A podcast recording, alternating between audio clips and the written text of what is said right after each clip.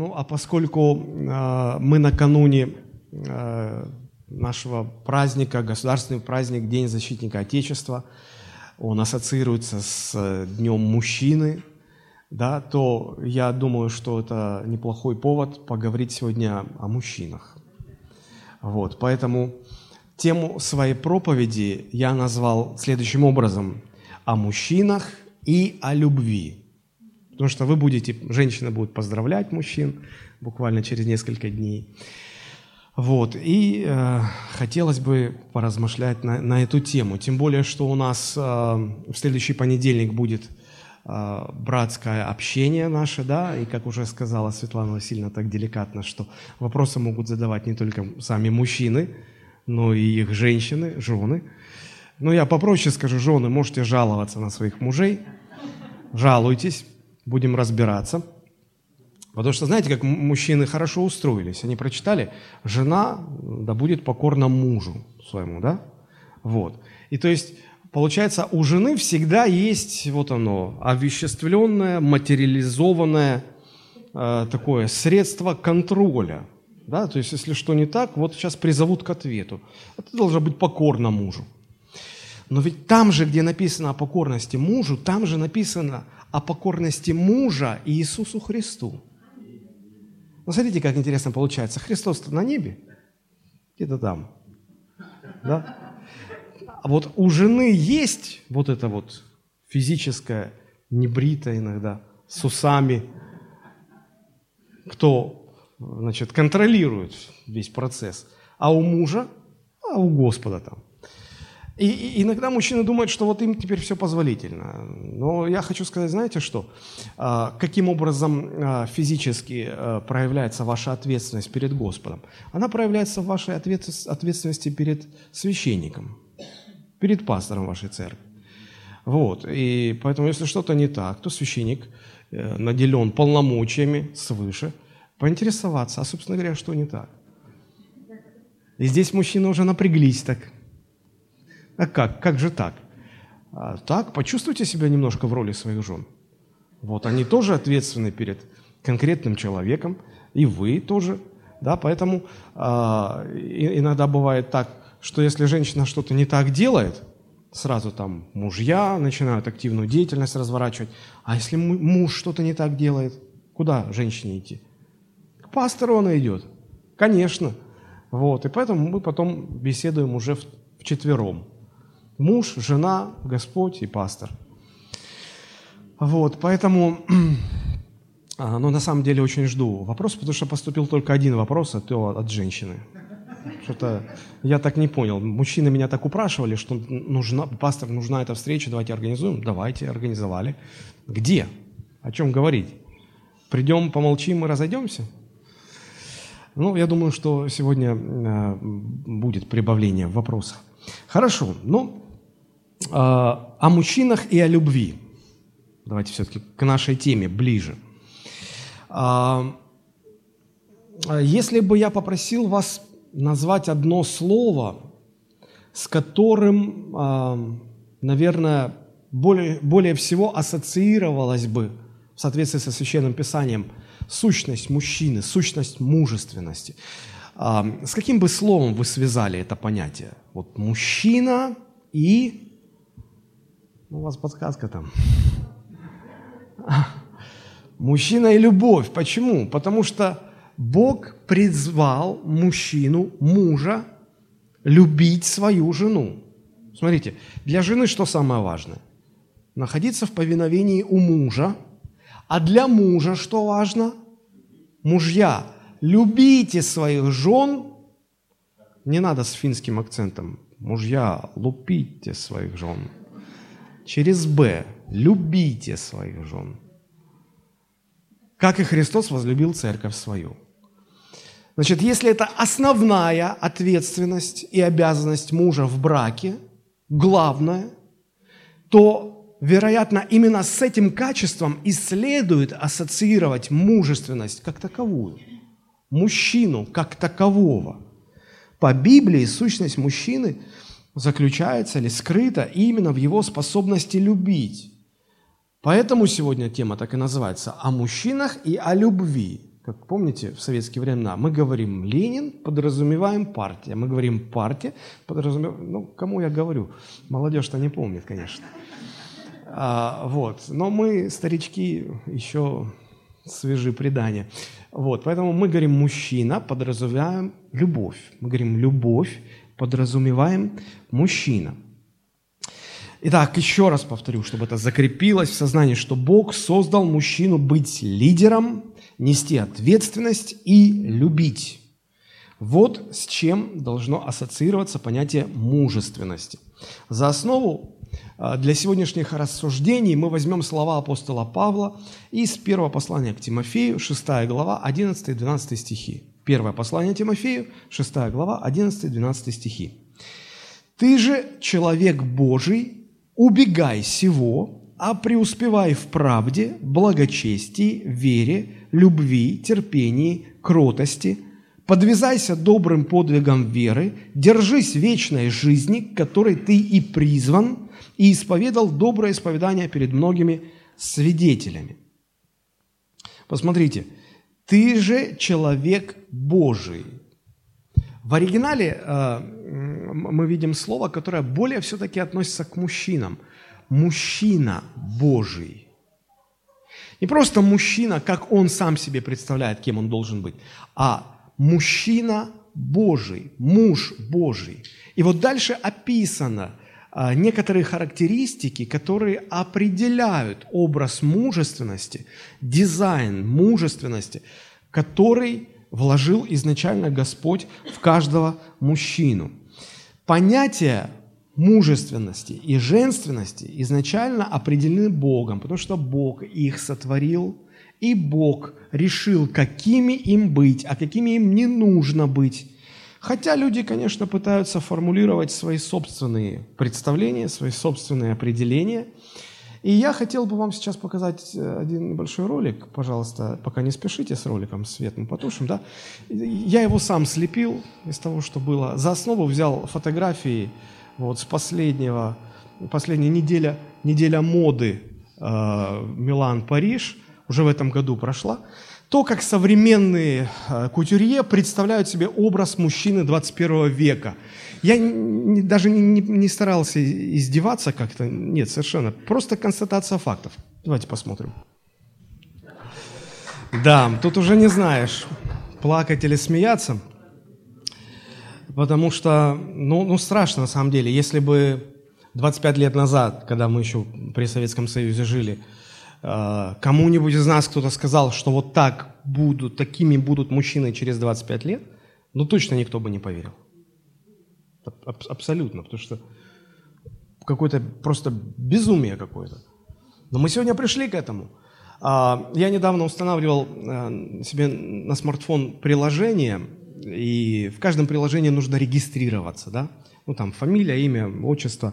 И э, такая графа «пол», то есть гендерная принадлежность.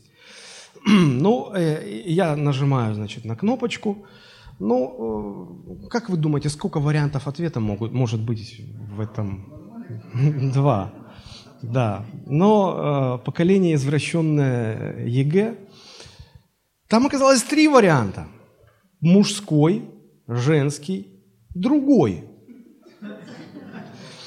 Меня что-то так в памяти навеяло вспоминание, я стал вспоминать, оказывается, несколько лет назад к нам в город приезжал с новой концертной программой то ли Киркоров, то ли Моисеев с музыкальной программой «Другой». Я себе подумал, так вот оно что, Михалыч, оказывается. Вот что это значит. Понятно, хорошо. В общем, как, как у Пушкина, да, родила царица в ночь, то ли сына, то ли дочь. Вот. Э, я все-таки думаю, что мы должны вернуться к Божьим стандартам в отношении мужественности и в отношении женственности. А в отношении женственности мы поговорим об этом в марте. Дождитесь, придет время. Ну, а про мужчин мы, конечно, говорим сегодня – ну вот вы видели, как мир представляет сегодня настоящих мужчин. Я же хочу показать стандарты Божьего Слова, как Божье Слово определяет понятие мужественности, какими должны быть мужчины. А, люди, конечно, оспаривают эти стандарты. Люди а, противоречат этим стандартам, пытаясь устанавливать свои модели, свои образы поведения, но а, нам нужно знать, что говорит Священное Писание. Поэтому вот эти слова апостола Павла очень актуальны. «Ты же человек Божий, ты отличаешься от, от остальных». И ты должен понимать, э, каким Бог видит тебя, каким Бог э, хочет, чтобы ты был. И посмотрите, в этом 11 стихе э, первая характеристика, первый главный элемент мужественности начинается ну, очень интересными словами. «Ты же человек Божий, муж Божий, убегай всего». То есть для мужчины самое важное, прежде чем что-то иметь, что-то в себе воспитывать, важнее этого, прежде всего, от чего-то убегать. От чего убегать? От э, системы ценностей этого мира, от того, как мир пытается изобразить мужчин. Вот мы увидели сейчас, от чего убегать. Вот от этих вот шедевров.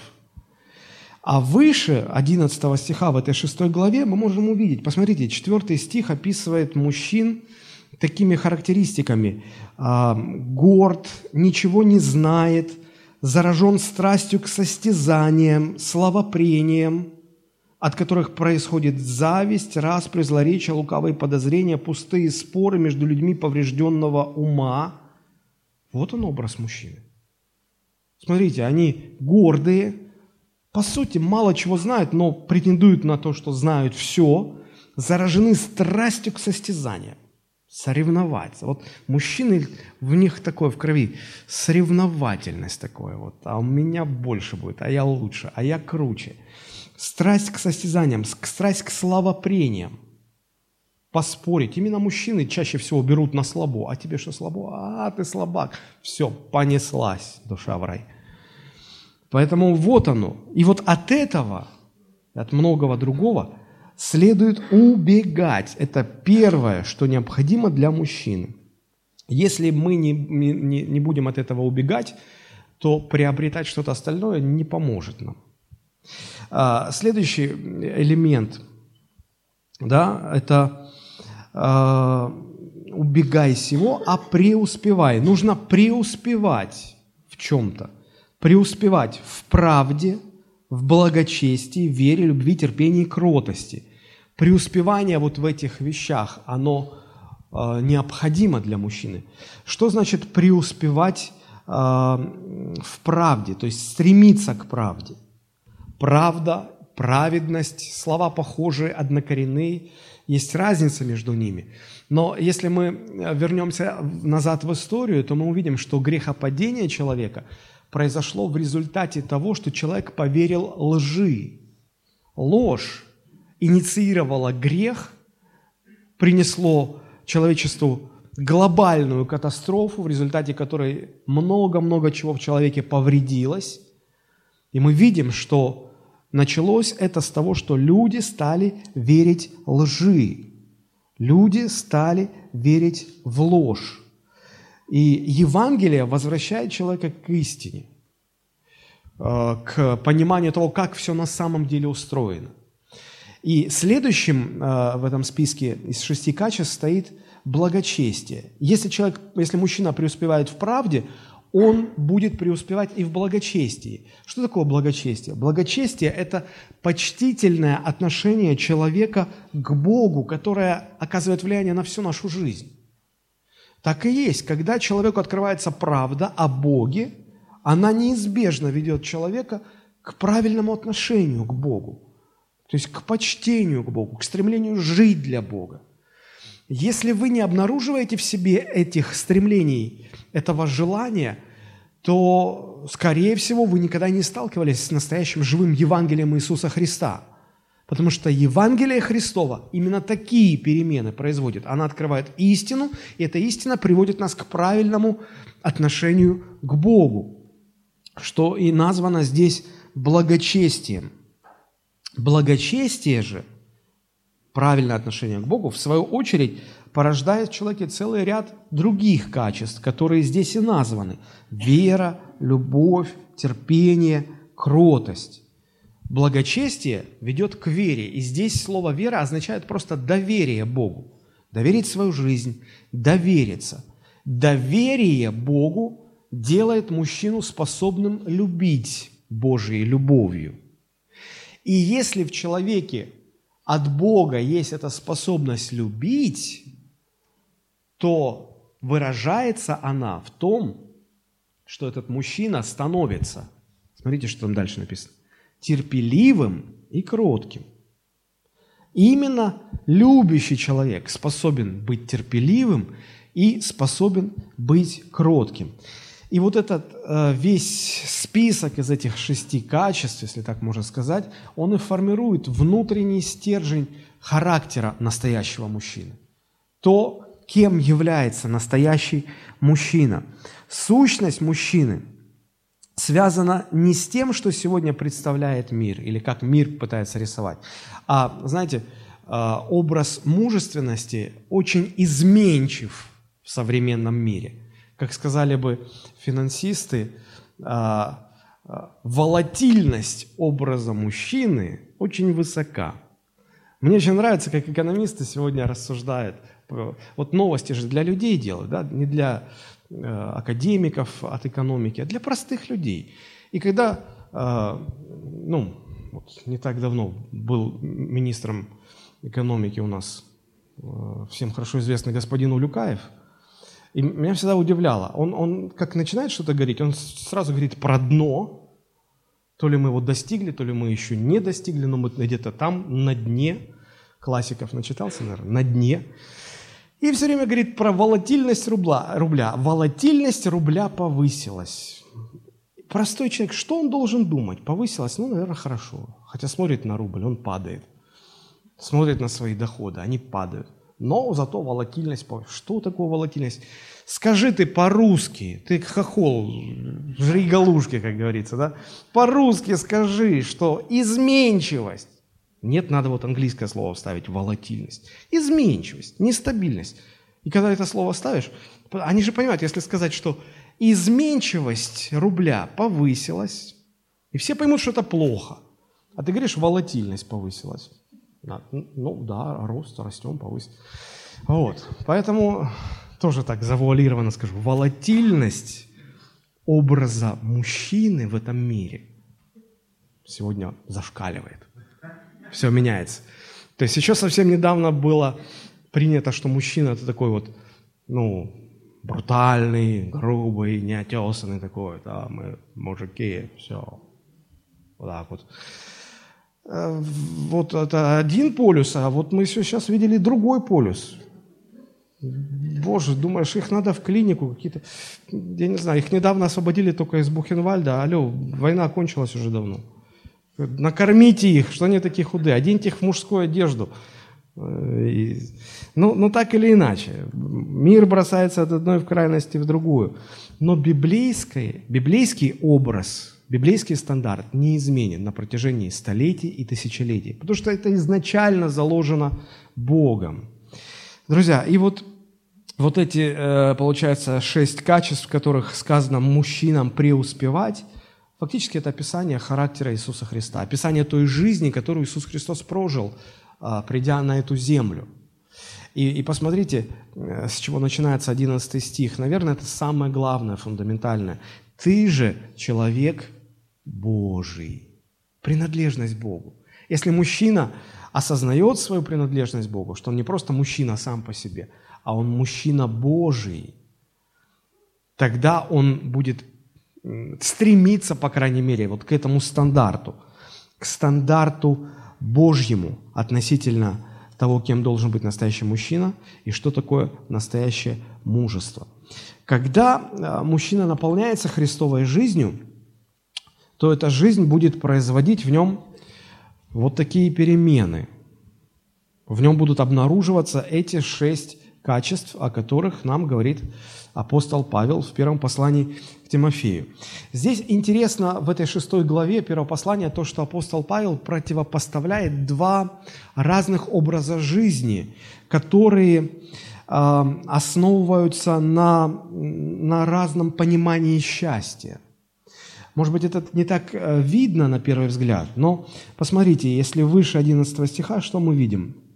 Мы видим 5 6 стих, они говорят, э, ну, посмотрите, значит, о мужчинах, которые заражены страстью к словопрениям, которые производят пустые споры между людьми поврежденного ума, чуждыми истины, которые думают, будто бы благочестие служит для прибытка. Удаляйся от таких. Великое приобретение – быть благочестивым и довольным. А, желающие обогащаться впадают в искушение. И все ибо корень всех зол сребролюбие. Вот, посмотрите, центр, центр или основа жизни. Любовь к де... сребролюбие, любовь к деньгам. Любовь к деньгам – а, ну, понятно, что люди не сами купюры любят, целуют их там, коллекционируют. Нет, они, они любят все то, что за эти деньги можно приобрести, что можно купить на эти деньги. И вот э, первый образ жизни – это жизнь, когда человек э, любит все то, что можно приобрести за деньги, и ему кажется, что приобретая все эти блага земные, он обретает счастье. Это первый образ жизни. Второй образ жизни, а, эти образы жизни противопоставлены здесь друг другу, он основывается на другом понимании счастья. Что приносит счастье? Мы сейчас чуть позже об этом подробнее поговорим. Итак, а, смотрите, еще раз акцентирую ваше внимание на шести качествах. Правда, благочестие, вера, любовь, терпение, кротость. Из этих шести качеств, вот в этом списке, на ваш взгляд, какое самое важное, самое первое, доминирующее по важности? Я думаю, что любовь. Любовь. Если мы поставим два эти слова вместе, мужчина и любовь, мужчина и любовь, а, какие у вас ассоциации рождаются? Хороший. Мужчина и любовь. Но это больше что-то вот вызывает в воображение что-то связанное с романтикой, со страстью, да? Мужчина и любовь. Но на самом деле, называя эту, называя эту проповедь э, о мужчинах и о любви, я имел в виду совершенно другой тип любви. И тоже об этом мы подробнее поговорим. Но помните историю, когда к Иисусу Христу подошел один э, товарищ, скажем так, и спросил, какая заповедь самая первая, самая главная в законе. И Христос, э, ни секунды не сомневаясь, сказал, самая важная заповедь – это заповедь о любви. Возлюби Бога и возлюби ближнего. Все. Остальное все вытекает из этого. Э, э, этот случай доказывает, что действительно любовь – самое важное качество для мужчины. Поэтому об этом мы и поговорим сегодня я бы даже так сказал, предмет любви и качество любви. Что такое предмет любви? Это то, что мы любим, или объект любви, да? И как мы любим, что мы любим и как мы любим. Вот это определяет то, какой будет наша жизнь. Поэтому, чтобы мужчина стал настоящим мужчиной, ему нужно внимательно присмотреться к тому, а что он на самом деле-то любит в своей жизни. И как он любит. Потому что вот это, этот самый важный, доминирующий фактор будет и определять мышление мужчины, желание мужчины и поступки мужчины. А, далее я свою проповедь разбил на три части такие. Мы сейчас поговорим о сущности любви, потому что я сказал, что я не эту, не романтическую любовь имел в виду, да? Вот, а какую? Вот сущность этой любви я попытаюсь раскрыть. Затем мы поговорим о обосновании для этой любви, то есть что является основанием для такой любви, как научиться любить такой любовью, в чем основание любви. И в конце мы поговорим, в каких конкретных вещах выражается вот такая любовь о мужчинах и о любви. Итак, сущность любви. Сущность любви. Как я уже сказал, а, в шестой главе первого послания к Тимофею апостол Павел противопоставляет два образа жизни, а, которые основаны на любви, но на любви к разным вещам. Один образ жизни, второй образ жизни. И здесь любовь, и здесь любовь. Но чем отличается? Объектом любви и характером любви. Вот хочу сейчас это показать. А, первый образ жизни, как я уже сказал, показал выше, он основан на любви к деньгам. Смотрите, в 6 главе 10 стих. «Ибо корень всех зол есть сребролюбие». Люб... Корень всех зол – это любовь к деньгам. Некоторые люди упрощают и говорят, ну, корень всех зол – это деньги. Вот там вот от денег все проблемы. Нет, деньги нейтральны сами по себе. Корень всех зол, к, э, корень всех зол в любви к деньгам и к тому, что они могут дать. А, это несколько расширяет понятие сребролюбия, потому что ну, сейчас мало, наверное, таких людей можно найти, которые, как я, когда был маленьким, только начали показывать по телевизору э, мультики, э, вот эти американские про Скруджа Макдака, Э, этого миллионера, который имел большие сейфы, и он запрыгивал в сейфы, там золото, вот эти монеты, и он так купался, он целовал эти монеты. Вот. Но ну, сребролюбие не так, на самом деле, выражается или не в том проявляется. Люди не сами эти бумажки любят, а люди любят то, что можно купить за эти деньги. А, и вот этому типу жизни противопоставляется а, другой, другая любовь, любовь к другому объекту. И сказано это, ты же человек Божий, убегай от первого образа жизни, типа жизни, а стремись ко второму типу жизни.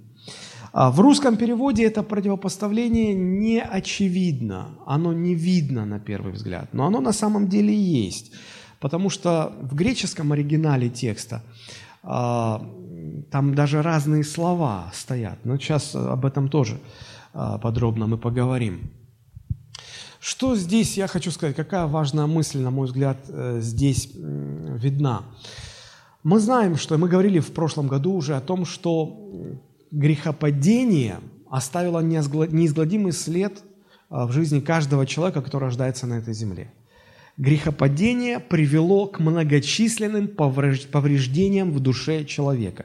И одним из таких повреждений – является способность человека любить. А, нет, он не перестал любить. Это не удалось дьяволу изменить. Люди продолжают любить. Но в чем повреждение вот этой способности любить? А, в двух вещах. Во-первых, дьявол подменил объект любви. То есть, что человек стал любить. И во-вторых, он извратил характер любви. В результате знаете, что получилось? Люди стали любить то, что их разрушает. Люди стали любить то, что им приносит вред. То, что их никогда не насытит, никогда их не удовлетворит, никогда не принесет им счастья. Но люди стали это любить. Знаете, э, в этом заключается тактика дьявола. Я, как человек, э, постоянно ведущий борьбу с лишним весом, часто задумывался раньше, а почему вот так получается, что люди любят ту еду, которая как раз-таки им вредит, а та, которая им полезна, они ее не любят. Ну, согласитесь, э, мы, мы все любим сладкое, жирное и мучное. Никто не любит брокколи, цветную капусту, овощи, зелень. Согласитесь, когда какой-то стресс, сразу, особенно женщины, ой, пойду пироженку съем. Нет же такого, мужчина в стрессе, жена, помой мне стебель сельдерея, душу отведу. Да, или морковку. Нет такого, ну не тянет, ну почему? И не так давно размышляя, я подумал, а может быть это просто слабое отражение того более значительного повреждения – когда грехопадение повредило человеке способность любить, и э, дьявол заставил любить людей то, что им вредно, то, что их разрушает, а то, что им полезно, стало ненавистно для людей. Но в еде это полбеды, как говорится, да? А ведь в более в глобальных вещах это может принести серьезные проблемы. Серьезные проблемы. Люди любят деньги опосредованно, как я уже сказал. А, когда мы говорим, что человек любит деньги, то мы понимаем, что речь идет о, о возможностях, которые эти деньги человеку приносят. И у нас у всех разные вкусы, разные потребности. Мы все стараемся как-то а, удовлетворять свои интересы, свои желания, свои потребности. Большинство из этих интересов можно а, купить за деньги. И тут у всех по-разному, как говорится, у кого-то супчик жидковат, у кого-то жемчуг мелковат. Но у всех есть желания, которые мы стремимся удовлетворить. И вот э, перечислить все то, что человек может купить за деньги, ну, наверное, невозможно, очень большой список. А вот если попытаться выделить основные категории, что можно приобрести за деньги, то их не так уж и много и получается. И я попытался э, вот на схемке изобразить э, вот это, пожалуйста, вы видите, э, там красный слайд – за деньги человек может приобрести комфорт, правда же? Что такое комфорт? Это удобство, удобная одежда, большое жилье, комфортабельное, хорошую машину, там, бытовая техника, я не знаю, компьютеры, телефоны, смартфоны и прочее, прочее, прочее. Там. Кто-то себе золотой унитаз ставит, тоже вот комфорт для него. Как будто на обычном что-то меняется. Знаете, у людей, у женщин иногда есть аллергия на металлы, ну вот серьги только золотые, то есть потому что остальное все аллергия. А видимо у некоторых мужиков аллергия с другой стороны, и они только на золоте могут сидеть. Ну ладно. Удовольствие. За деньги можно купить удовольствие. Что сюда входит? Да много чего. Ну, вкусная еда, отдых, развлечения, сексуальное удовольствие, искусство, хобби, эмоции, красота там, и так далее. А, следующий такой блок, чего можно купить за деньги, это власть. Власть – это возможность управлять другими людьми, причем эта возможность другими не оспаривается, люди вас слушают, а, вы реализуете какие-то свои программы, а все послушно это выполняют, и людям нравится это. И можно за деньги власть купить. Вот не так давно в Америке были выборы, и э, суммы, которые кандидаты тратили на избирательную кампанию, они какие-то космические просто. Говорят, что Хиллари Клинтон потратила более полумиллиарда долларов на свою предвыборную кампанию. Интересно, что все в, в тот золотой унитаз ушло. Вот. И, но так или иначе, деньги могут поспособствовать обретению власти. Слава. Что такое слава? Признание, известность, популярность, престиж, принадлежность Э, к элите, ощущение своей значимости, что я важный человек, меня слушают, мне прислушиваются, я чего-то достиг в жизни, и я ну, радуюсь этому.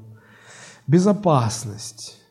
Безопасность. Это отсутствие угроз, это здоровье физическое, это душевное какое-то спокойствие. Ну, можно там, охранные системы, телохранители себе и так далее, и так далее, лучшую медицину.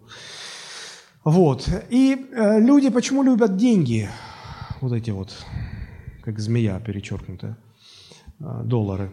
Да? Почему люди любят деньги? Потому что они приносят вот это вот все. Вот это все можно купить.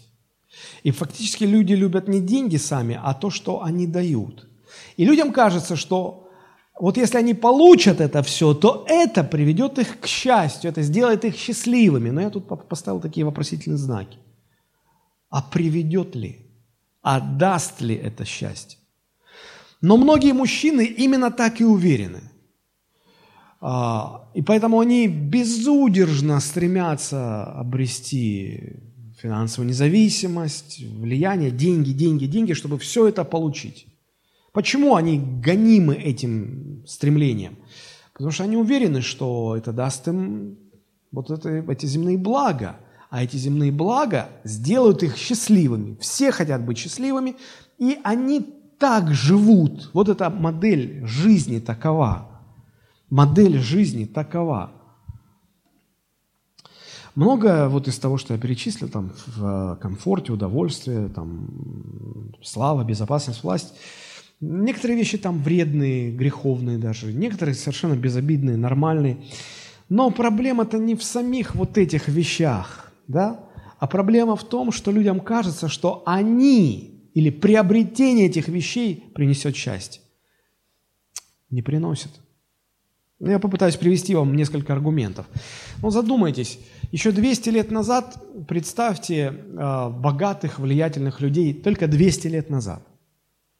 Ведь они же не имели даже десятой доли того, что имеют сегодня люди, ну, скажем так, представители среднего класса. Но не было этих всех удобств, э, комфорта, не было. Не было микроволновок, представляете? Не было айфонов, смартфонов, компьютеров, машин не было. А, я когда э, смотрю старые фильмы, вот, которые описывают жизнь 200-300 лет назад, мне первое, что бросается в глаза, не было тротуаров. Вот дома, улицы и месиво, грязь. Вот так. И люди во фраках таких вот, женщины в этих длинных платьях, поэтому месиву. То есть я так понимаю, что платье только на один выход – стирать надо было. А опять же, не было стиральных машинок, порошка не было стирального, мыла не было, женщины, шампуня не было. Не было шампуня. Мылись золой и этим, щелок получали из золы и угля. Ну, вернее, жир, да, и уголь. Вот как-то это все там перетапливали и получали такое щелочное средство, чтобы мыться – Канализации не было, туалетов не было, не то что золотых, вообще никаких. В поле кустик, все удобства. Вот. То есть э, удивительно то, что в то время, 200 лет назад, люди, не имея всего этого, были счастливы. Возникает вопрос, а как им удавалось быть счастливыми без всего этого? Но были же. И, знаете, иногда христиане так надменно о себе думают, современные христиане. Но это потому, что Бог нас очень, нас, христиан последнего времени, Он очень-очень так любит, поэтому дал нам все благо прогресса.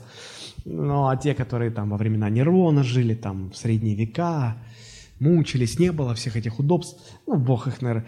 Друзья, Бог всех любит одинаково. Одинаково. Вы скажете, а почему тогда им не дал, нам дал? Друзья, да потому что, помните, Христос говорил, жизнь человека не зависит от изобилия его имения. Это не делает нас счастливыми или несчастными. Абсолютно не делает. Поэтому причина, почему... Э, у нас что, свет перегорел? Да. Видите, свет выключили, и уже некомфортно. Уже как-то неудобно. И мы думаем, а, дьявол, гонение – а как-то вообще без света люди жили? Сегодня даже анекдоты такие стали появляться. Вечером отрубили свет, нет интернета, пообщался с женой. Приятная женщина, оказывается. Так вот, смотрите, что берет дьявол. Он берет и э, перефокусирует внимание мужчин с одного объекта на другой. И люди думают, что вот еще чуть-чуть, вот еще, еще новый дом я куплю, машину лучше приобрету, вот еще повышение по службе получу, вот стану популярным, минута слава, съезжу, славы съезжу, там меня узнают, популярность, все. Вот еще там денег будет больше, вот, вот, и вот я сейчас стану счастливым. И дьявол говорит, вот, да, вот это принесет тебе счастье. Но на самом деле это не приносит. Это дьявольский трюк. И апостол Павел говорит, что настоящий мужчина, он понимает, что это дьявольский трюк. Он не питает иллюзии насчет того, что вот эти вещи, люди, обстоятельства сделают его счастливыми. Он так не думает. Он понимает, что э, все люди движимы любовью, и это дьявол изменить не может. Поэтому так и остается это. Все люди движимы любовью. Но дьявол может изменить объект любви. И э, дьявол показывает, вот что нужно любить. Любить деньги и любить то, что приносит деньги. И это сделает тебя счастливым. И поэтому мужчины попадаются в эту ловушку и начинают любить то, что не приносит удовлетворения, а то, что их разрушает. А, замененный дьяволом объект любви нас не делает счастливыми. Он не просто не приносит удовлетворения, это было бы полбеды еще. Он разрушает нас. Да, написано, что желающие обогащаться впадают в искушение и в сеть, и во многие безрассудные вредные похоти, которые погружают людей в бедствие и в пагубу. В погибель, то есть. Пагуба – это погибель. И вот настоящий мужчина, осознавая все эти опасности, убегает от этого. Убегает. Это непросто, это довольно-таки сложно, потому что давление очень сильное, потому что со всех сторон на мужчин давит сегодня. И особенно, когда какие-то финансовые трудности, и даже собственная жена может говорить, слышишь, ну ты что, не мужик, что заработать не можешь, давай, иди куда-то. И, знаете, иногда это как вот удар ниже пояса. Очень сложно, очень сложно. Но все-таки настоящий мужчина не бежит туда, куда бежит весь мир. Любовь к деньгам – это беспочвенная надежда обрести счастье с помощью материальных благ этого мира. Но это на самом деле приводит к обратным последствиям, не к счастью, а к погибели. Это первый образ жизни. Да? Второй образ жизни основан на другой любви. Первый образ жизни основан на любви к деньгам и к тому, что они приносят. Второй образ жизни основан на любви, но другой любви. Помните, я говорил, что дьявол изменил объект любви, то есть что мы любим, и характер любви.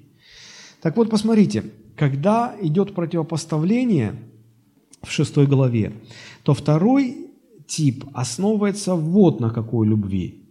11 стих. «Ты же, муж Божий, человек Божий, убегай сего, а преуспевай в правде, благочестии, вере, любви». Но обратите внимание, что здесь не сказано «любви к чему». Здесь вроде как бы объект и не указан. Если в первом случае объект указан – любовь к деньгам – любовь к материальным благам, то во втором случае объект любви как бы не указан. Просто любовь. К чему любовь? Сложно понять. Дело в том, что в нашем русском переводе это действительно не видно. Но в греческом тексте, в оригинальном тексте очень хорошо видно. А вы, наверное, в курсе, что у, а, у греков в их языке существует сразу целых четыре слова для обозначения понятия «любовь». Четыре. Да? В русском языке, каким бы он могучим не был, но только одно. Но, но согласитесь, когда мы говорим, а, что я, Бог наполнил меня любовью неземной, и когда вы в мире звучите фразу а, «они пошли заниматься любовью», мы понимаем, что речь идет совершенно о разных вещах. Но в русском языке одно слово – любовь, и все, никуда не денешься. Надо под контексту догадываться, понимать. У греков четыре разных слова. Э, первое греческое слово «эрос», оно говорит об эротической любви, это интимные взаимоотношения. Второе греческое слово, обозначающее любовь, это «сторге», это любовь между родителями и детьми, любовь между родственниками.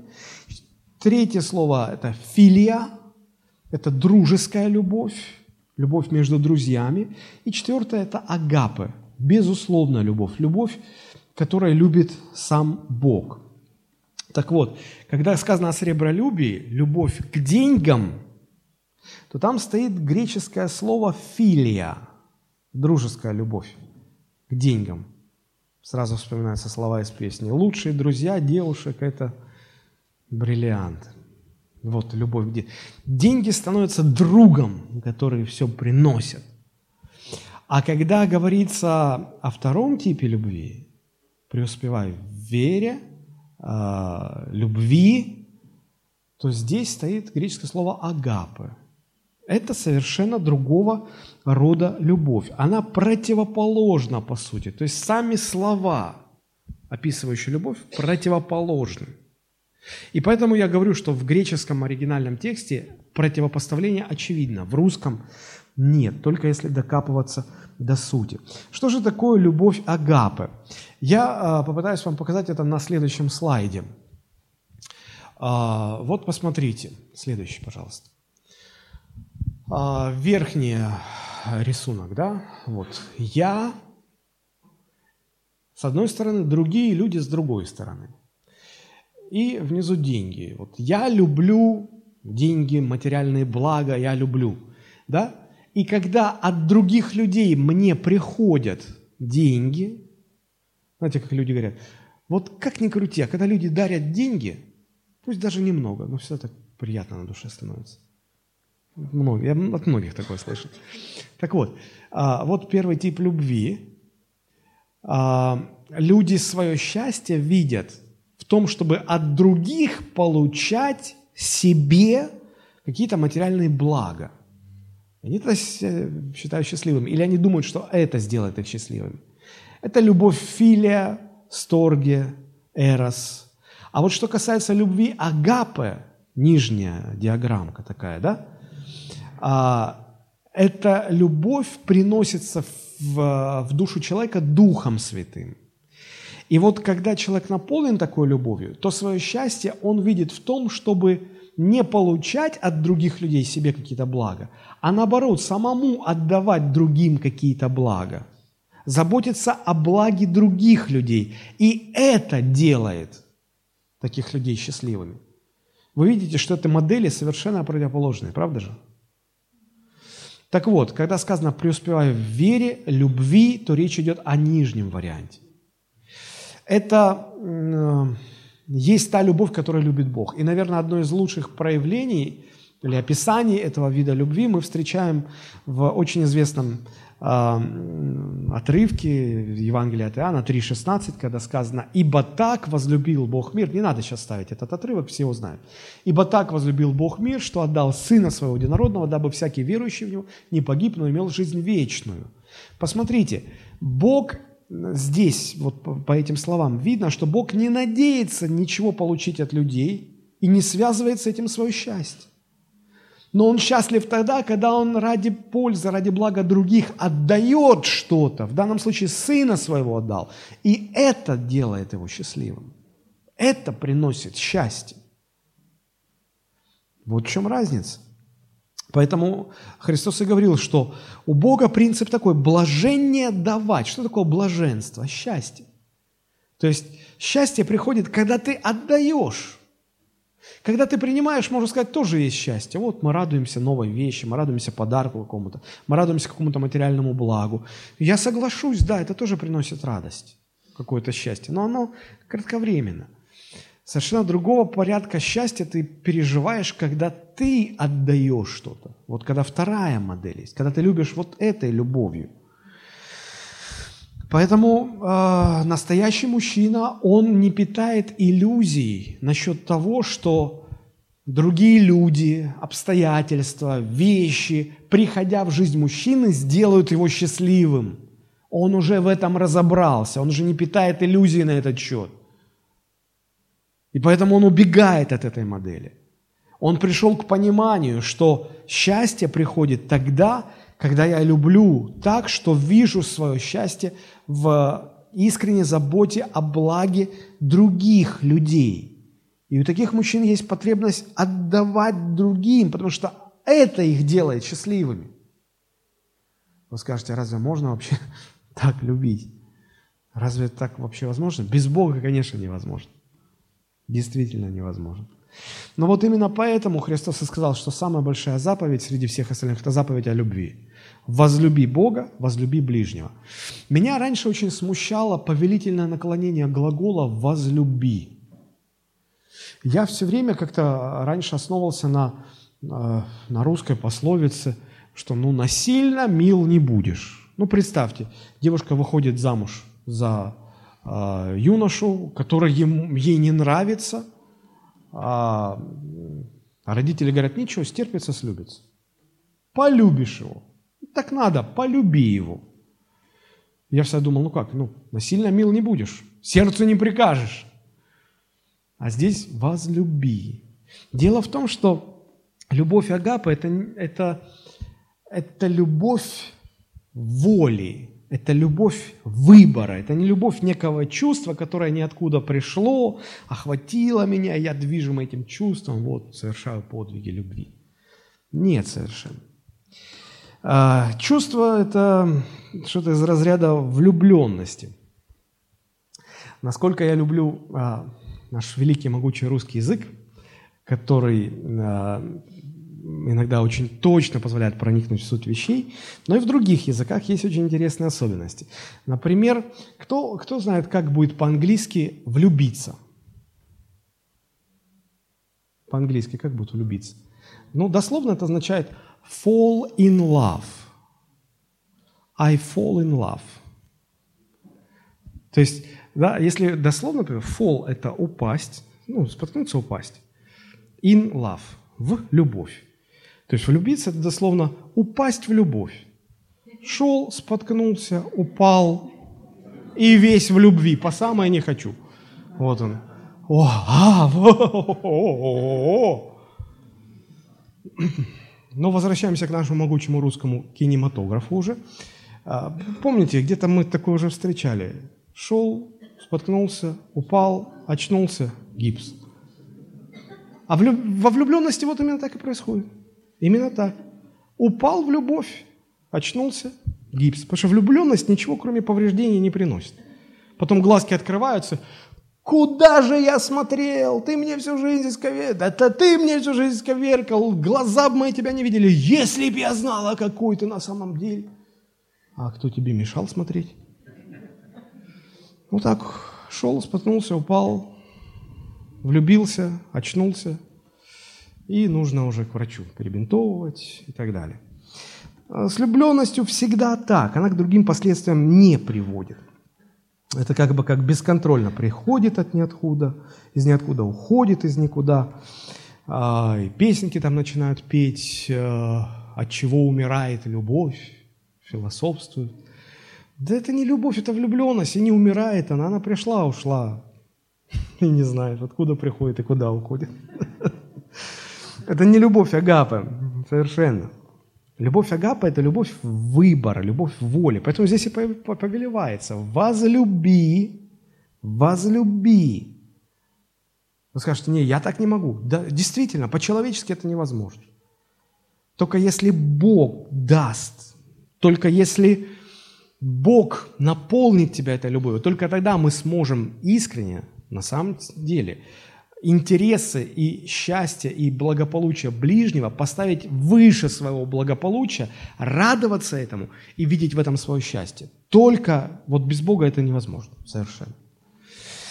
И вот когда эта любовь Агапы приходит э, в сердце мужчины, наводит там порядок в голове, в душе, вот тогда после этого уже рождаются и чувства, правильные чувства. Чувства – это всегда э, следствие, они всегда вторичны. А, я прошу прощения за то, что сейчас скажу, но смотрите, если вы не ущипнете своего ближнего, он и не вскрикнет, да? То есть не почувствует боли. Но сначала вы ущипнули, а потом пришли чувства, что меня ущипнули. Да? Не бывает же так, вас никто не щипал, а у вас, ой, меня кто-то ущипал. Ой, не щипайтесь. Сначала чувство, а потом действие. Ну, ущипните меня, чтобы я не зря чувствовал. Так, а, а в отношении влюбленности они, люди так и думают, особенно молодые люди. Ой, я так ее люблю. Я проснулся. Я все. О, я жить без нее не могу. А, о. Подожди, еще ничего не было. Тебя еще никто не ущипнул, а ты уже расчувствовался. Успокойся. Это не любовь. Это не любовь. Так вот, э, человек, который э, возлюбил Бога, да, вот эта любовь будет стремиться всегда максимально угождать Богу. И чем больше удается угождать Богу, тем более счастливым мужчина будет себя ощущать, тем более радостным он будет. Вот именно такой любовью была наполнена жизнь Иисуса Христа. Возникает вопрос, а как научиться такой любви? Вот как так любить? Это понятно, мы сейчас все так умники, красиво рассуждаем. Потом мы вот выйдем за дверь, да, там мне кто-то наступит на ногу, и я покажу всю свою любовь на деле. Я все скажу. Я за правду матку. Вот. Так как научиться? А, научиться сложно, непросто, да? Мы пытаемся сейчас найти основание для такой любви. Или откуда она приходит, или как можно так любить. Это уже вторая часть нашей проповеди, основание любви. Здесь не помогут романтические истории, психологи. Здесь не поможет там свечки расставить, зажечь, музыку такую, релакс поставить. Вот. Я сейчас наполнюсь этой любовью. Нет, друзья, это все не помогает. А что помогает? А, а помогает вот что, посмотрите, Римлянам 5 глава, 5 стих написано – а надежда не постыжает, потому что любовь Божия излилась в сердца наши Духом Святым, данным нам. Так как приходит Божья любовь в сердце мужчины? Вместе со Святым Духом изливается. Дух Святой не может к нам прийти без любви. Сегодня так извратилось понимание о Святом Духе, люди думают, о, вот когда ты помолился за тебя, и ты упал, это значит Дух Святой наполнил тебя. И, и, и все. То есть Дух Святой – это толкающийся дух. Проповедники такие, они так возлагают руки, что лучше самому упасть, ибо они, они настойчивы, будут толкать, да, до последнего. Так вот, а, любовь Божия приходит в сердце мужчины вместе с Духом Святым, когда мужчина исполняется Духом Божьим. Да и вообще реальная оценка нашего христианства, она измеряется именно нашей способностью любить любовью агапы, вот этой Божьей любовью. Потому что помните, как Христос сказал, «Потому все люди узнают, что вы мои ученики, если...» Что? Если будем хорошие собрания проводить, музыка у нас будет хорошая, проповеди будут классные. Нет, если будете любить друг друга. Вот той любовью, которая благо ближнего ставит превыше своего блага. Вот этим и измеряется христианство по-настоящему. Ну, давайте вернемся к нашему тексту. «Ты же, человек Божий, убегай всего, преуспевай в правде, благочестии, вере, любви». Обратите внимание, что любви предшествует что? Одиннадцатый стих нам нужен. Любви нам предшествует вера. Логично предположить, что а, к любви такой ведет именно вера, но не просто вера в то, что Бог есть, Такая вера ничего не меняет. Даже дьявол имеет такую веру, он верует, что Бог есть. Ну и остается дьяволом при этом. Но когда здесь идет речь о вере, то э, здесь имеется в виду доверие Богу, когда я просто доверяю Богу. И из этого доверия Богу возникает моя способность любить Божьей любовью. А что значит доверять Богу? Это значит доверять Ему в том, что как бы ни складывались обстоятельства, что бы ни происходило в моей жизни, я знаю, что Бог все контролирует. И даже если мне не нравится, я верю, что Бог посчитал этот вариант наилучшим для меня. И я с ним не спорю, я на него не ропщу, я с ним не припираюсь, я принимаю, радуюсь, э, успокаиваюсь, доверяю. Вот это и есть доверие Богу. Я хотел бы вам сейчас показать короткий ролик. Это не смешно, это уже это серьезный ролик. А, в котором пастор Александр Шевченко очень, на мой взгляд, а, очень точно описывает, вот, что есть доверие Богу. И я привожу этот ролик только лишь потому, что нам нужно а, раскрыть это понятие. Лучше, чем он, я, наверное, не смогу. Поэтому давайте послушаем. Любви Божией, лишь бы мы были уверены. Последний пример из моей жизни. Лично это мне было 19 лет, где-то 93 год – и я улетал из э, города Вологды в России. И мы уже жили тогда в Штатах. И что получилось? Э, это был последний день моей визы. И вдруг облом, как говорится, простым языком. Меня в Шереметьево не пускают. Говорят, у вас нет места в самолете. Проверяют билет, там э, получилась опечатка, их вина. Одним словом, я не могу улететь, я остаюсь. Но мне сказали, если это последний день вашей визы, вы вообще никогда не сможете воссоединиться с вашей семьей. Ну вот, приехали. Я молодой человек, я в страхе, в панике. Мои друзья, со мной группа была 6 человек, они уже прошли весь паспортный контроль. Передо мной большой циферблат часов. Я вижу, что э, до окончания вообще рейса э, посадки осталось 4 минуты. Я остался. Я три раза подходил к человеку, я просил, который руководил этой компанией, это Хельсинки, они летели через Хельсинки, Аэрофлот. Бесполезно. Бесполезно. Мест нет, молодой человек. Вы ясно понимаете? Мест нет. Так все так быстро происходило. Я стоял с чемоданами.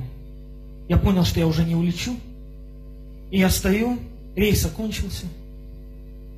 И конкретно, просто нечистый такой голос дьявола говорит мне, ну что, где твой Бог? Где? Вчера только вечером ты так проповедовал, что Бог все может. Почему же он тебя не выручит? И это, вы знаете, он так, так глубоко просто ранит. Такая информация, ну, ну, ну, ну, правдивая. Ну, где он? И ты чувствуешь, что ты его не победишь. Не победишь этот голос. Такой ропот, такое возмущение приходит. Господь, ну почему ты так делаешь? И я стою, мне так больно внутри. Все просто разрушено внутри. Я не знаю, чем все это кончится. Это уже, в принципе, кончилось. И вдруг я принимаю решение. Я верю, что это Дух Святой дал мне такое просто состояние. Я принимаю решение. И я вслух начал говорить. Понимаю, что это духовная атака на меня. И я вслух начал говорить. Нет, дьявол. Я сейчас человек в трезвом уме, и я сознательно принимаю решение. Ни одного вопроса я Богу не задам. Ропота ты от меня не услышишь. Я благодарю Тебя, Господь, за все, что будет и чем бы ни кончилась эта ситуация, я буду тебе благодарен, Господь. Даже если навсегда буду разлучен со своими родственниками, родством, братьями родными, роптать я отказываюсь. Я благодарю Тебя, Господь, за то, что Ты контролируешь эту ситуацию. И я знаю, что Ты хозяин этой ситуации. И дьявол тебя никогда не победит. Ты остаешься Богом. На меня так люди смотрели, потому что я приблизительно так разговаривал вслух. И вы знаете, мир пришел. Просто мир, все, вопрос решился. Ничего не изменилось. Но в тебе, внутри, вопрос решился. Я все еще дрожал от напряжения, была такая усталость такая. Я чувствовал, что вопрос закрыт. Я уже собрался уходить. Как вдруг слышу голос Божий в сердце. Встань и иди к тому человеку и скажи ему, а ты человек, которому три раза подходил, старший, который руководил этим рейсом. И скажи ему, так говорит Господь.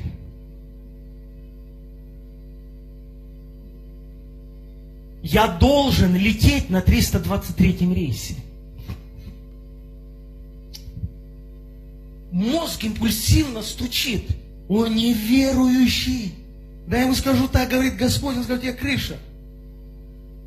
Ну, ну серьезно, я реально понимаю, он стоит взрослый, солидный человек. А в духе конкретное слово «встань и иди», это повеление. Я делаю шаг, мозг просто говорит, он скажет, он, он сейчас полицию вызовет. Я иду к нему, он уже на меня смотрит, ну ты меня достал. Но я к нему иду, я говорю one more time, еще один раз. Он говорит, what? Что? Я говорю ему, он по-английски говорит. Я говорю ему, а, так говорит Господь. Я должен лететь на 323 рейсе. Он сказал только два слова. I got it. Он сказал, я понял. Он позвонил, остановил рейс, взял мои чемоданы, и мы бежали бегом. А я бегу и спрашиваю, извините, а где я сидеть буду? А он говорит, это не твоя проблема. Я говорю, они, я думаю себе, они мне час долбали, что мест нет, где же они меня посадят? Ну это 12 часов через океан, они что, на табуретку меня хотят посадить между рядами? Я реально просто думаю, ну интересно, куда же они меня посадят? Когда они ввели меня в самолет и посадили в первый класс, первый раз в жизни – я понял, что проблема только начинается. Не шучу. я почувствовал, что внутри меня такой поднимается вулкан, что я думаю, я сейчас начну орать на весь самолет. Господи, какой ты великий.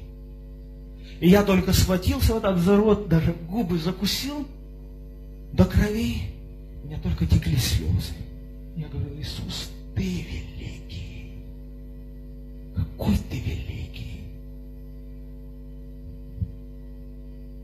Но вы знаете, нам нравятся такие истории. Вы даже захлопали. Потому что я улетел. А если бы я до вас приехал из Украины и сказал, в 93 году я не смог улететь, вот такое чудо произошло. Вы бы сказали, а что за чудеса? Где же твой Бог? Бог на месте, братья и сестры. Как раз чудо в том и состоит, и победа в том и состоит. Неважно, улетел бы я или не улетел. Важно, что в сердце я принял решение быть благодарным Господу и поклоняться Ему во что бы то ни стало. Во имя Иисуса Христа. Аминь. Давайте встанем на ноги, поклонимся Господу вместе. Слава Богу.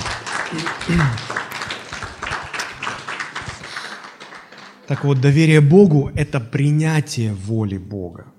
Даже если она не кажется нам благом, даже если она не кажется нам чем-то, что мы хотели бы, кажется наоборот. Да, он совершенно не рассчитывал остаться. Он хотел улететь к себе домой. Но доверять Богу – это принимать Божью волю, видеть волю Божью благой для меня, совершенной, самой лучшей. Верить, что Бог контролирует все ситуации. Он желает нам только блага, и Он просчитывает среди множества возможностей и выбирает самый лучший вариант. Иногда из-за большой сложности мы не видим сразу этого блага. Но нам нужно не роптать, не возмущаться, но довериться просто и принять. А, у Давида в жизни, у царя Давида были такие ситуации, если мы посмотрим Псалом 30 с 13 по 15 стих, посмотрите, как описывает этот человек ситуацию свою. «Я забыт в сердцах, как мертвый, я как сосуд разбитый, ибо слышу злоречие многих, отовсюду ужас, когда они сговариваются против меня, умышляют исторгнуть душу мою, а я на Тебя, Господи, уповаю. Я говорю, Ты мой Бог».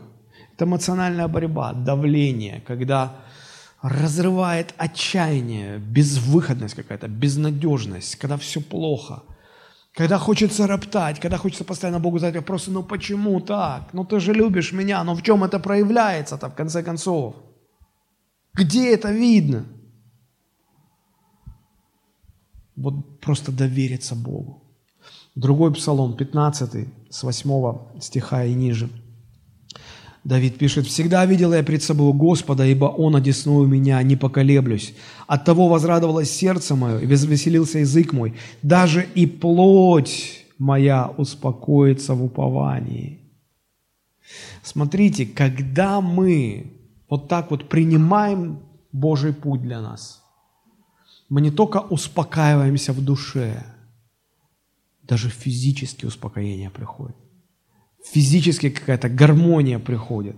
Это не только мир в душе, даже тело приходит в покой и гармонию.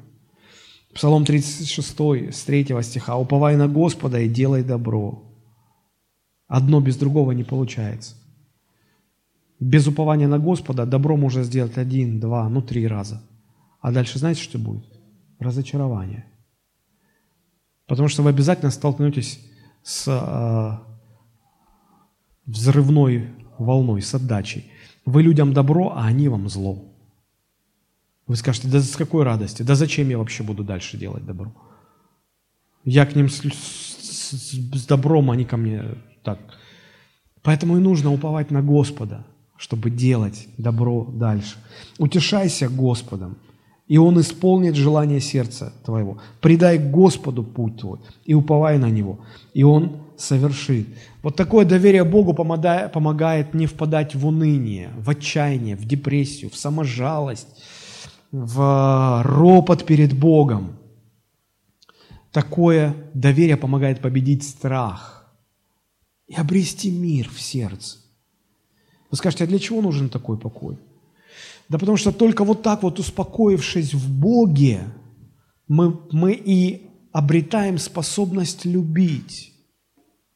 Потому что если сердце наполнено саможалостью, отчаянием, раз, разочарованием, безвыходностью, страхами, недоверием, подозрительностью, обидой, как в таком состоянии можно любить? Никак. Но когда приходит успокоение, тогда приходит возможность вот любить этой Божьей любовью. В других климатических условиях Божья любовь не просуществует долго. Ведь посмотрите, у Христа именно так и было. Он, он доверял полностью Отцу. Но это доверие не далось легко. Потому что помните, когда Христос молился в Гефсиманском саду, Он говорил, «Отче, мне страшно, я не хочу этого.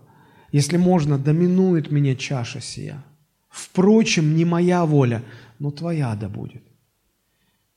И написано, Он боролся. И от борения у него пот с кровью выступал. Три часа молитвенной борьбы. Это нелегко, это сложно. Но когда он принял путь Отца, доверился, он успокоился. Пришел мир, глубокий, глубочайший внутренний мир. И после него вот эта способность любить. И потом, когда на кресте уже прибивали его руки, он не орал благим матом, как обычно все так делали, когда их распинали. А он спокойно, с какой-то невероятно непонятной любовью молился, «Отче, прости им, они не понимают, что делают». Да в такие моменты, когда тебе больно, когда тебе гвозди в руки забивают и в ноги забивают, что ты там понимаешь? Ты от боли орешь, как резанный. А тут Христос в полном покое и, и, и говорит, они, отче, прости, они не понимают, что они делают. Это удивительно. Посмотрите, 1 а, Петра, 2 глава с 21 стиха. 1 Петра, 2 глава с 21 стиха. «Ибо вы к тому призваны, потому что и Христос пострадал за нас, оставив нам пример, дабы мы шли по следам Его. Он не сделал никакого греха, и не было лести в устах Его. Будучи злословием, Он не злословил взаимно». Посмотрите, как часто нам так удается, когда нас злословят, не отвечать взаимностью. Когда нам делают зло, не отвечать взаимностью – у Христа так получалось. Он страдал напрасно, ну как бы без вины страдал. Написано, и не угрожал. Но что он делал? Но предавал то судьи праведному. Вот она, точка доверия. Он знал, что Бог с этим разберется. Да, это несправедливо, да, это больно, но он успокаивался в том, что он доверял Отцу. Придет время, Отец со всем этим разберется – я же успокаиваюсь в Боге. И вот этот покой, посмотрите, что Он помог, какую возможность Он давал Христу. Написано дальше, Он грехи наши сам вознес телом своим на древо, дабы мы, избавившись от грехов, жили для правды, ранами Его вы исцелились. Он мог любить, потому что Он прежде успокоился в доверии к своему Отцу. И сказано, что Смотрите, вот в начале этого отрывка, 21 стих. Мы к этому призваны. Не к тому, чтобы быть распятым, как Христос, а подражать Христу, идти его, а, след, по, его следам.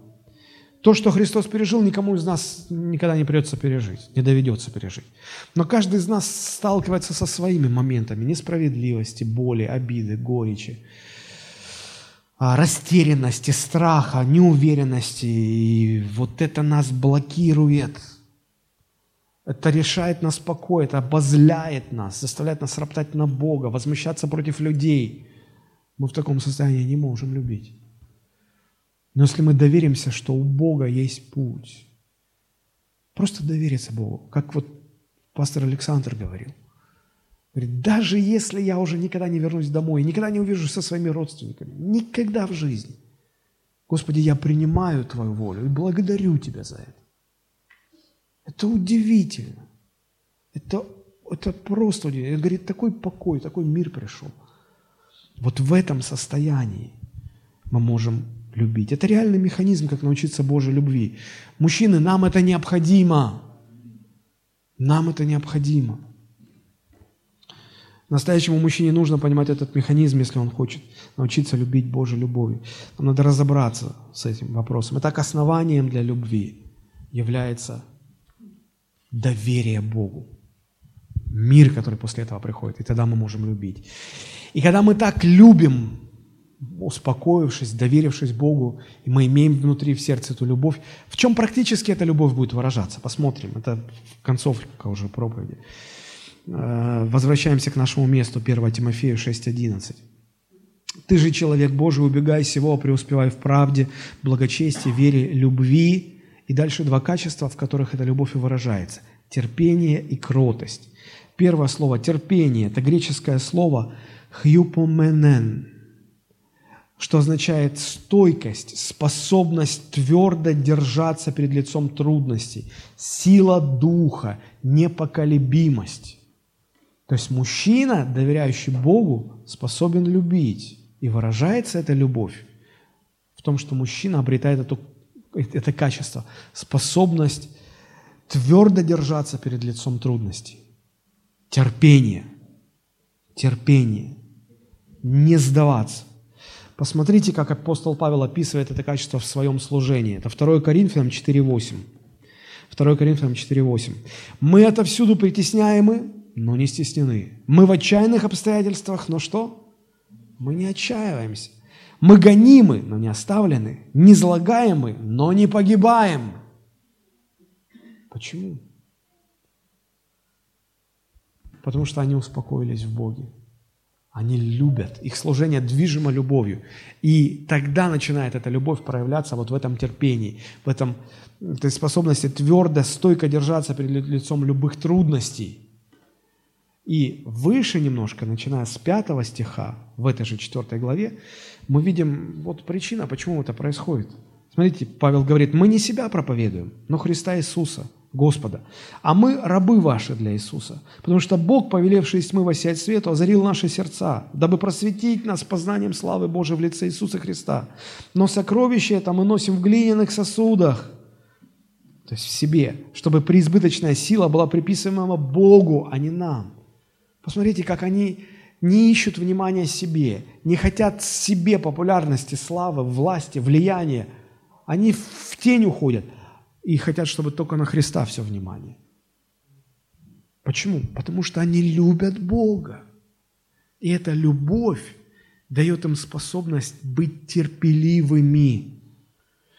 Терпение или способность владеть духом что по сути одно и то же, если брать греческий оригинальный текст. Посмотрите, как об этом говорит еще в Ветхом Завете мудрый царь Соломон, притчи 25-28, что город, разрушенный без стен, то человек, не владеющий духом своим. Городские стены служили защитой для города. Если нападали на город, то стены защищали. А представьте, стены разрушены. Заходи, кто хочет. Все, беззащитен перед врагами так и мужчина, который не владеет духом своим, или же не имеет этого терпения, которое является следствием любви, агапы, он как город без стен. Он, он не защищен. Придут трудности, и все, его снесет, как ветром снесет. И мы сегодня видим таких мужчин. Пока тепличные условия, он там что-то там делает. Как трудности пришли, все, и зачем я только пришел в вашу церковь? И не нужен мне ваш Бог. И пятое, десятое. Где же мужественность-то настоящая? И вот второй термин. А, как выражается, через что выражается настоящая любовь мужчины? Это кротость. Терпение и кротость. Что такое кротость? Это такое качество человеческой души, которое делает мужчину мягким, потому что мужчина осознает, что он несовершенен. Он понимает, что он смире, Бог его смирил. Знаете, кроткими могут быть только те люди, которые уже усмирены Богом. И вот когда ты смирен Богом, тогда ты мягок по отношению к людям. А, знаете, я а, как-то э, был свидетелем разговора, когда э, мужчины-служители, они обсуждали одного пастора, который упал, он упал в блуд. И один молодой пастор сильно возмущался, да как он мог, да что он не понимает, это какая ответственность, это по делам ему, вот сам виноват он. И его остановил более старший пастор, ну, в возрасте, с годами, ну, в годах, в летах. Говорит, не говори так, не говори так. Да, он не прав, он согрешил, но будь к нему снисходительней, будь мягче. И молодой возражает, ну как же, ну вы же понимаете, ну шо, куда он смотрел? Послушай, говорит, я тоже когда-то был молод, и тоже был горячий, как ты. Но я однажды оказался на волоске от того, чтобы совершить этот грех. И я уже не мог остановиться. Бог чудом просто вырвал меня из лап этого искушения. И я не своими силами, но благодаря Божьей милости не впал в этот грех, хотя на волосок висел уже. Говорит, я знаю, что это такое. И вот понимание, что это такое, когда Бог усмирил меня, что ты сам в такие минуты тебя несет, ты ничего не можешь сделать. Если я смирен Богом, я буду мягче относиться к людям. Я буду терпимее относиться к людям. И вот любовь, она предполагает, что мужчины кроткие, они будут снисходительны к людям, они будут мягкими. Это совсем не вяжется с образом брутальности, жесткости, наглости. Кротость вообще противоположность хамству, дерзости, грубости, наглости э, и так далее. Почему? Этот мужчина укращен Богом, он понимает, что не в нем сила, не в нем влияние, в Боге. Поэтому и он кроток. Вот э, вкратце мы попытались нарисовать такую картину, что делает мужчину настоящим мужчиной в глазах Божьих. Муж Божий или мужчина Божий, если мы возвращаемся к нашему базовому тексту, он стремится быть посвященным правде, и праведности. Посмотрите, да? Дальше он стремится быть благочестивым, имея почтительное отношение к Богу. Он стремится доверять Богу себя, свою жизнь, все в своей жизни, просто доверять, как бы ему это ни казалось сейчас, добром или злом. Муж Божий стремится любить настоящей любовью, которая фокусируется на благе других людей, а не на моем личном благе. Он стремится быть терпеливым и выносливым перед лицом трудностей. И он старается быть кротким, мягким, осторожным, внимательным к людям, не превозносясь над другими, но почитая другого выше себя. Это Божий стандарт для настоящего мужчины. Я попытался нарисовать вам этот портрет – вначале показав, как мир рисует образ мужчины и как Бог рисует. Это действительно контраст огромный. И вот сейчас, когда мы будем молиться, я бы очень хотел попросить э, мужчины, отцы, братья, мальчики, юноши, подростки, по крайней мере, давайте стремиться к этому Божьему стандарту. Молиться о том, чтобы нам соответствовать этому стандарту. Мы в процессе, мы в процессе. Написано «преуспевай в этом». То есть это описан процесс. И преуспевать надо в этом процессе. Стремление к правде, вере, любви и так далее. Женщины, вы скажете, а нам-то о чем молиться? Женщины, молитесь за своих мужчин. Если вы мама, и у вас есть сын или сыновья, молитесь за своих сыновей. Если вы жена и у вас есть муж, молитесь за своего мужа, потому что он, он сталкивается с постоянным давлением, на него постоянные атаки, и ему нелегко быть настоящим мужчиной. Поверьте, это нелегко. Молитесь, чтобы Бог хранил и помогал и вел ваших мужчин. Если вы не жена, не мать сыновей, просто молитесь за братьев, за братьев в церкви. Молитесь за еще не спасенных мужчин, чтобы для них воссиял свет благовестия Христова. Давайте мы поднимемся и будем молиться.